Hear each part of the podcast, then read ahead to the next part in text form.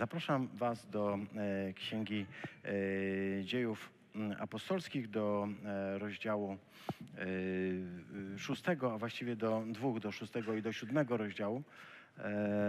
Spróbuję odpalić prezentację, ale chyba nie wyjdzie, więc zostawię ten pilot. Będę prosił o pomoc przy obsłudze. Spróbujemy teraz. Okej. Okay. Szósty rozdział, dwunasty wiersz, a właściwie druga część tego dwunastego wiersza do czternastego, a potem siódmy rozdział i pierwszy, drugi wiersz zapisany tutaj już w całości, więc myślę, że Yy, oczywiście można wyjąć yy, Biblię i czytać, ale też można korzystać z tego, co tutaj napisane, yy, wyświetlone na yy, tym ekranie. Czytamy: porwali Szczepana i przyprowadzili do Sanhedrynu i podstawili fałszywych świadków, którzy mówili: ten człowiek bez przerwy wypowiada bluźnierstwa przeciw temu świętemu miejscu i prawu. Słyszeliśmy, jak mówił, że ów Jezus z Nazaretu zburzy to miejsce i zmieni zwyczaje, które przekazał nam Mojżesz. Arcykapłan zapytał więc: czy to prawda? Wtedy Szczepan odpowiedział: bracia i ojcowie, posłuchajcie. Dziękujemy Ci za Twoje słowo, Panie, za to słowo, które nas dzisiaj także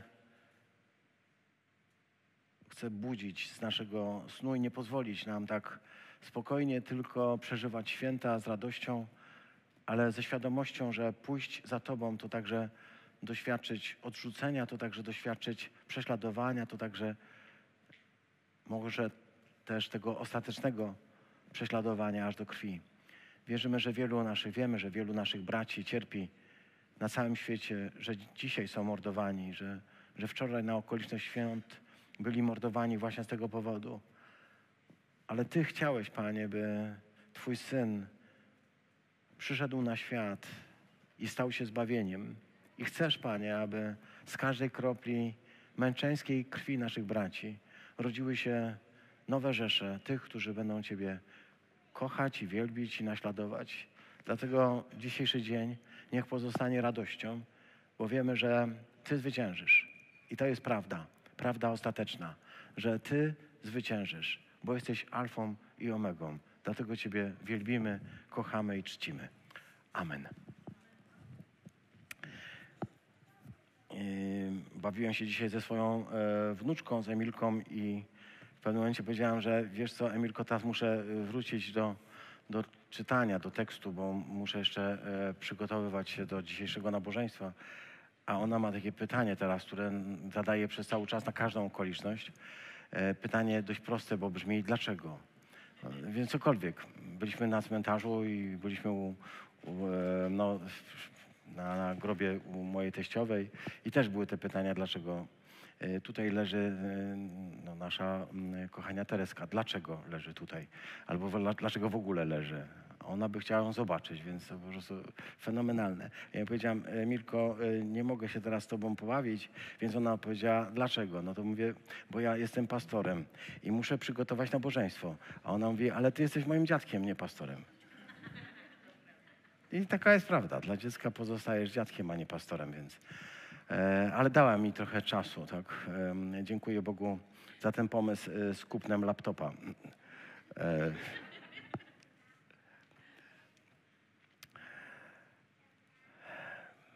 Czytając dzisiaj ten tekst, ale też i cały siódmy rozdział, czyli tę mowę obrończą Szczepana,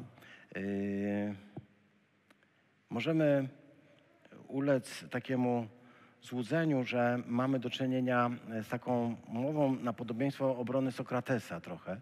Yy, możemy takiemu złudzeniu ulec. Yy, jest to coś chyba jeszcze yy, piękniejszego, bo yy, dla mnie Szczepan będzie zawsze bohaterem wiary yy, o niebo przewyższającym Sokratesa, którego też swoją drogą kocham. A jeśli jest po drugiej stronie właściwej, to też i pozdrawiam. Gdy przyglądam się tej historii, którą dzisiaj przywołuje nam Łukasz w swoich dziejach apostolskich, odkrywam głębiej rewolucyjne implikacje, które płyną z faktu, które głosił Szczepan. I nie chcę się dzisiaj zastanawiać z wami nad tym, że był męczennikiem, zresztą to wszystko doskonale wiemy. Te wszystkie elementy są widoczne, wiemy doskonale, bo trzydzieści lat kazań o Szczepanie, nie ma takiej możliwości, żeby ktoś nie słyszał o tym, że go na końcu ukamienowali, więc wszyscy to doskonale wiemy. Ukamienowali go za bluźnierstwa. W jedenastym wierszu byśmy przeczytali, usłyszeliśmy, co wypowiada, jakie bluźnierstwa wypowiada przeciwko Mojżeszowi i przeciwko Bogu, a w trzynastym wierszu przeczytaliśmy, że on bluźni przeciwko świętemu miejscu, przeciwko świątyni i przeciwko prawu. Słyszeliśmy, że tak mówi, chociaż tekst dziejów bardzo jasno mówi, że y, przyprowadzili fałszywych świadków. Fałszywych świadków, którzy y, opowiadali y, nieprawdziwe rzeczy, byli podstawieni. I to jest po prostu część tej historii. Historii, która toczyła się dwa tysiące lat temu i toczy się dzisiaj. Historii fałszywych świadków, którzy chcą rzucić cień na y, tych, którzy są uczniami Chrystusa. I, I myślę sobie, że kiedy y, otwieram ten tekst i kiedy zaczynam go czytać, i wiecie, co następuje zresztą zaraz po tym y, zdaniu, bracia i ojcowie, posłuchajcie. Y, ten tekst y, wzywa nas y, do, do takiej refleksji, bo myślę sobie, że y, zacznie się to wszystko od Abrahama. Wy wiecie, on zacznie tłumaczyć swoim y, rozmówcom, którzy są y, z synagogi jednej, drugiej, trzeciej, stojąc przed wielką radą, przed Sanhedrynem, zaczyna im mówić o Abrahamie, zaczyna im mówić o Józefie, zaczyna im mówić o Mojżeszu, zaczyna im mówić o Dawidzie, a więc mówi do nich rzeczy, które oni doskonale znają. Możemy sobie nawet zadać pytanie, czy to taki styl, czy to była taka potrzeba. Ja odkryłem taką rzecz, kiedy sobie nad tym myślałem i to nie jest na pewno żadne wielkie odkrycie w tym sensie, nie, nie, no gdybym poszperał głębiej, to pewnie zobaczyłbym, że to przede mną dwa tysiące innych y, czytelników Biblii na przełomie wieków odczytywało, więc to żaden wielki, yy, wielkie odkrycie. Ale chcę powiedzieć, że kiedy yy, Szczepan przemawia do tych ludzi, to przemawia do nich tą historią, którą oni znają. To znaczy mówi do nich rzeczy, które są dla nich yy, w jakimś sensie oczywiste. Yy, bo nie wypiera się historii Izraela.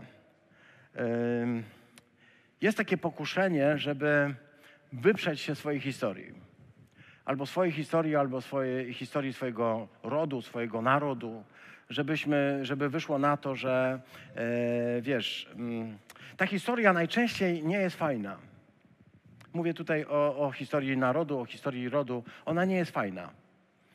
E, gdybyśmy na przykład pomyśleli sobie o historii naszego kraju, czy, czy jesteś dumny z tego, że jesteś Polakiem? Oczywiście, że tak. Czy były w na naszych kartach piękne, yy, złotą zapisane nicią wydarzenia? Oczywiście, że tak. Ale czy były rzeczy haniebne, straszne i obrzydliwe?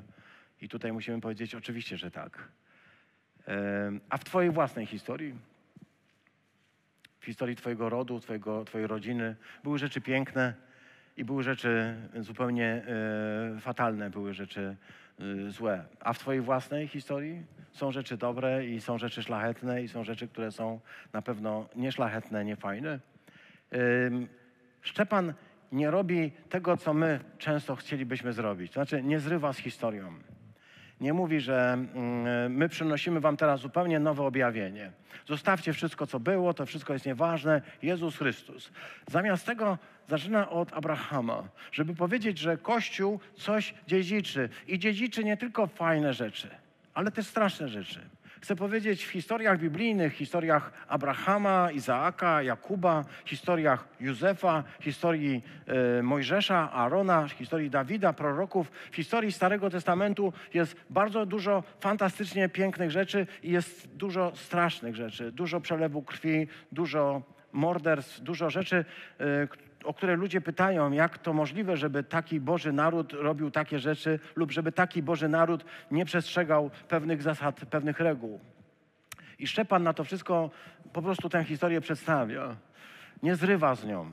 Ja myślę, że to nas uczy jednej bardzo ważnej rzeczy w ten dzień, w ten dzień też świętując Boże Narodzenie, że Chrystus bierze na siebie genealogię, tak? Kiedy czytamy Ewangelię Mateusza, kiedy czytamy Ewangelię Łukasza, bierze na siebie genealogię. Te wszystkie piękne wydarzenia i te wszystkie niepiękne wydarzenia, bo to jest część naszego życia. To jest część życia każdego z nas. To D N A jest w nas wpisane. A my wnosimy w to następne pokolenie swoje własne, piękne i niefajne rzeczy.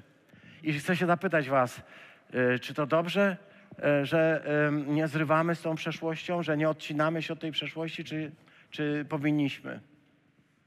Szczepan tego nie zrobił. Ja chcę powiedzieć, że to by sugerowało nam jedną rzecz.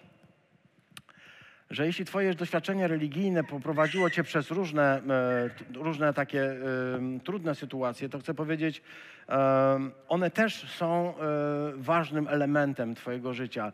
Uznaj je, przyjmij je, potraktuj je jako część twojego dziedzictwa i się nie wypieraj ich, nie walcz z nimi. Kiedyś słyszałem Dalaj Lamę, który powiedział takie zdanie, że on mm, nie bardzo chce, żeby na buddyzm przechodzili chrześcijanie. I go zapytali, dlaczego nie chrześcijanie? Mówi, bo ktoś przejdzie na buddyzm, a potem resztę życia spędzi, żeby udowadniać, że buddyzm jest lepszy niż chrześcijaństwo i nigdy nie osiągnie nirwany.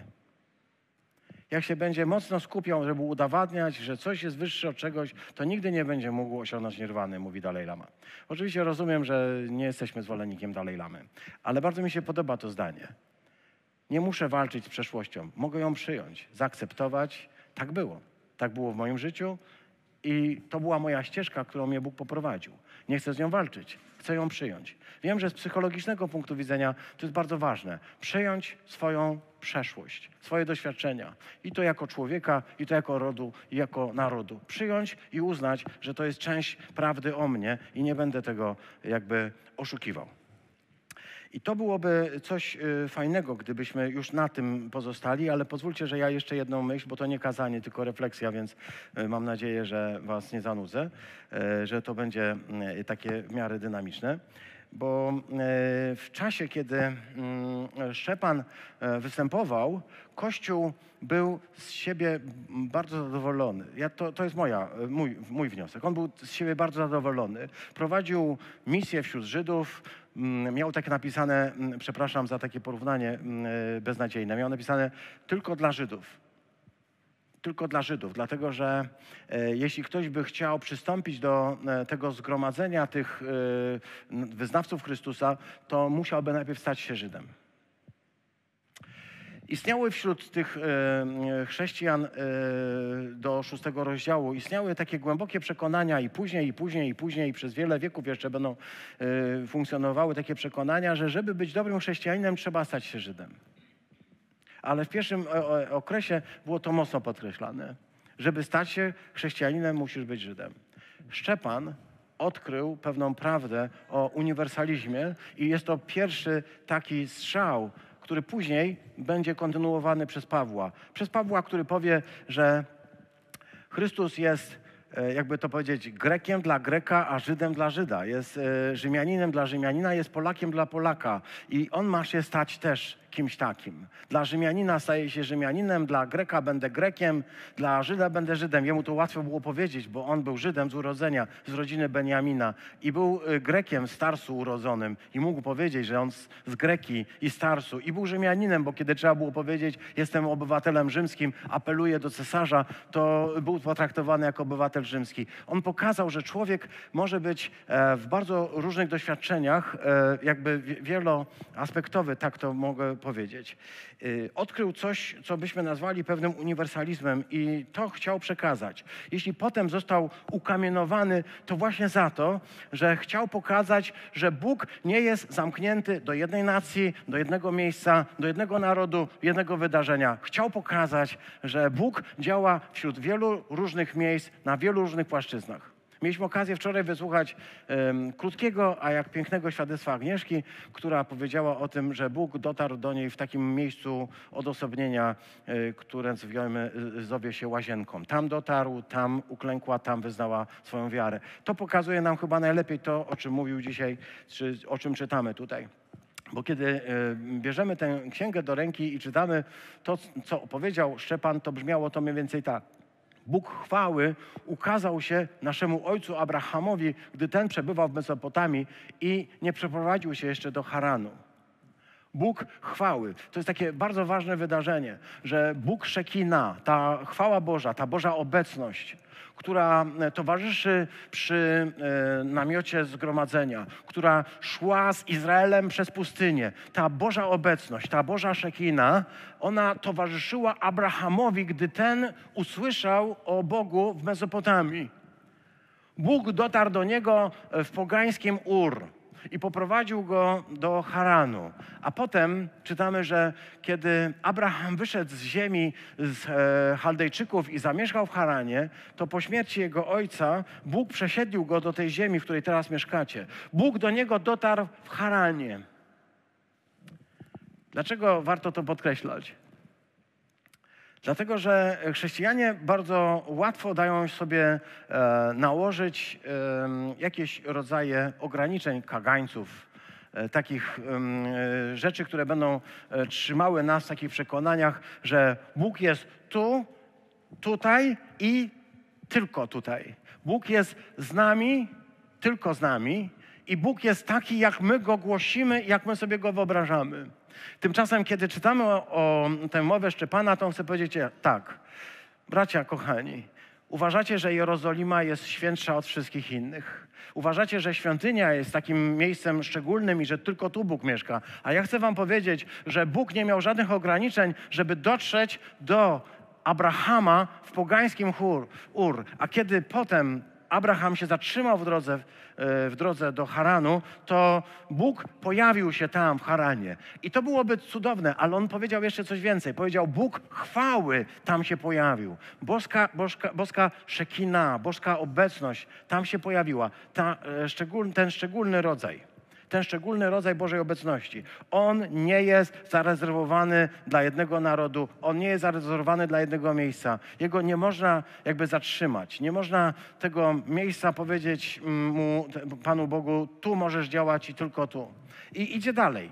Opowiada tę historię i mówi tak, patriarchowie zazdroszcząc Józefowi sprzedali go do Egiptu. I co się dzieje?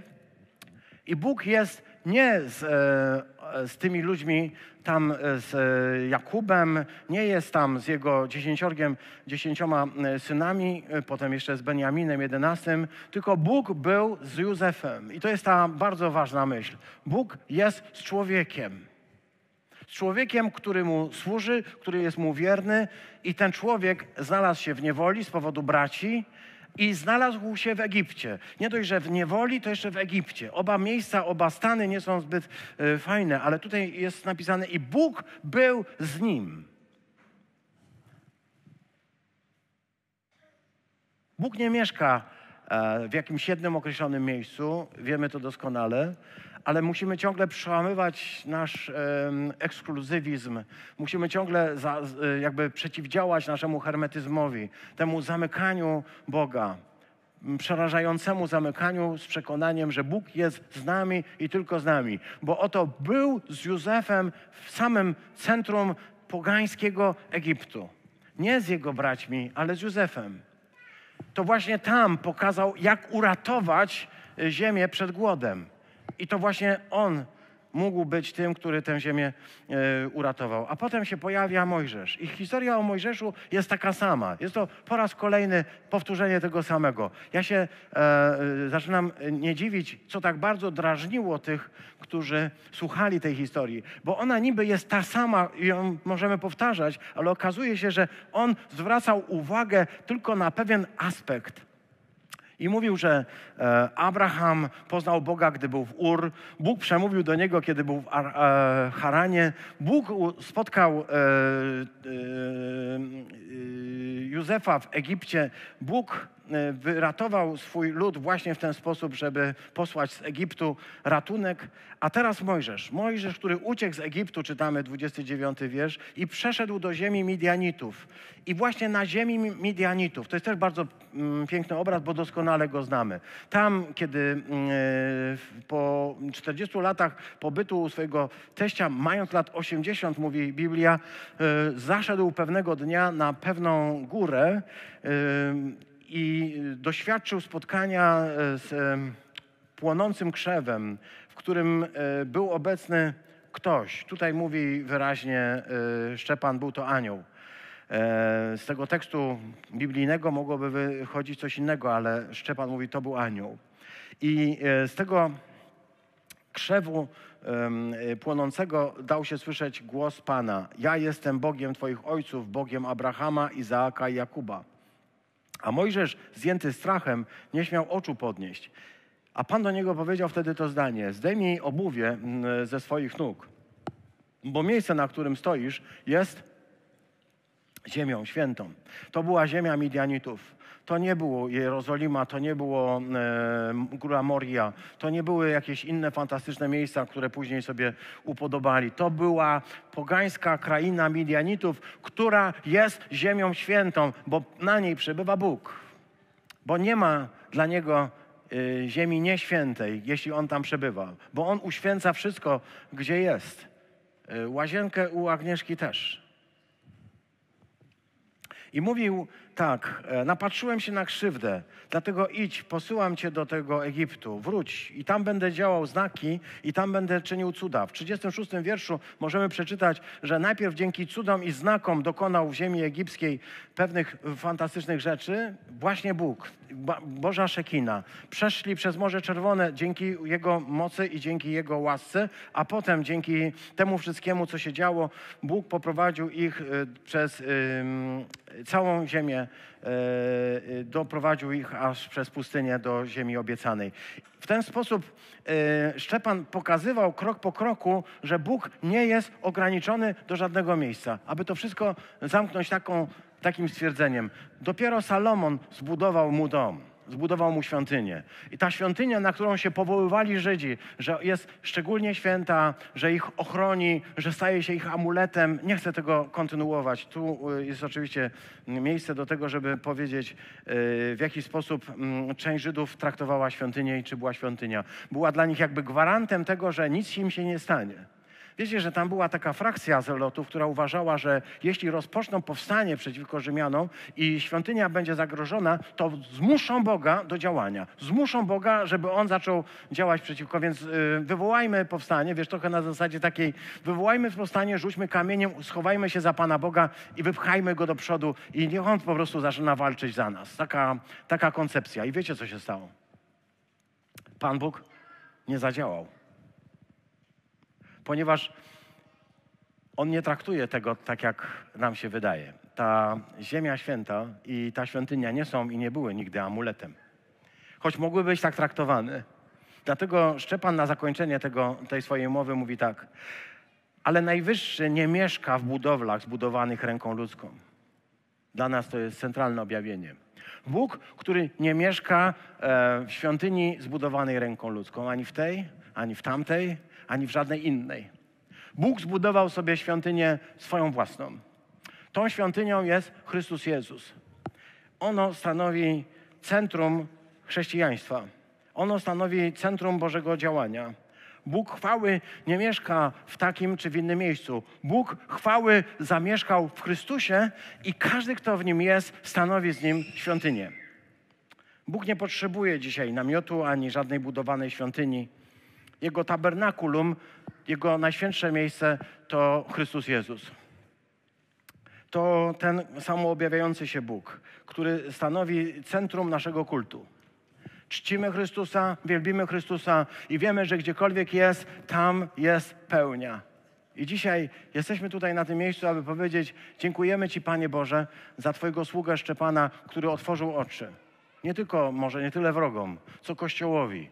Spowodował, że Kościół zaczyna postrzegać ludzi, nie dzieląc ich na Żydów, na nieżydów, na mm, takich czy innych, ale zaczynają dostrzegać, że Bóg jest uniwersalny. Mieszka na ziemi Midianitów, przebywa w Ur, jest w Haranie, jest w Mezopotamii, jest w każdym miejscu, w którym znajduje się człowiek, który odpowiada wiarą, który potrafi przyjąć Jego słowo, który chwyta się Jego obietnicy, nieważne gdzie to jest. Dzisiaj, po dwóch tysiącach lat od tych wydarzeń, ciągle nam grozi powrót do takiego myślenia, które miał Kościół wcześniej. Do takiego myślenia zamkniętego. Jest tu i jest teraz. Jest tylko tutaj wśród nas. Siostry, bracia, niech Bóg rozbija nasz sposób myślenia, jeśli jest fatalny. Niech Bóg nam pokazuje, że jest wszędzie tam, gdzie On chce być, gdzie On postawia swoją stopę. Chcemy również za Nim nadążać. Nie bądźmy zamknięci na innych, nie zamykajmy się w nienawiści na żadnego innego człowieka w przekonaniu, że jesteśmy lepsi, w przekonaniu, że wiemy lepiej, bo takie przekonanie zawsze kończy się dramatem. Bogu niech będą dzięki za Jego słowo. Amen.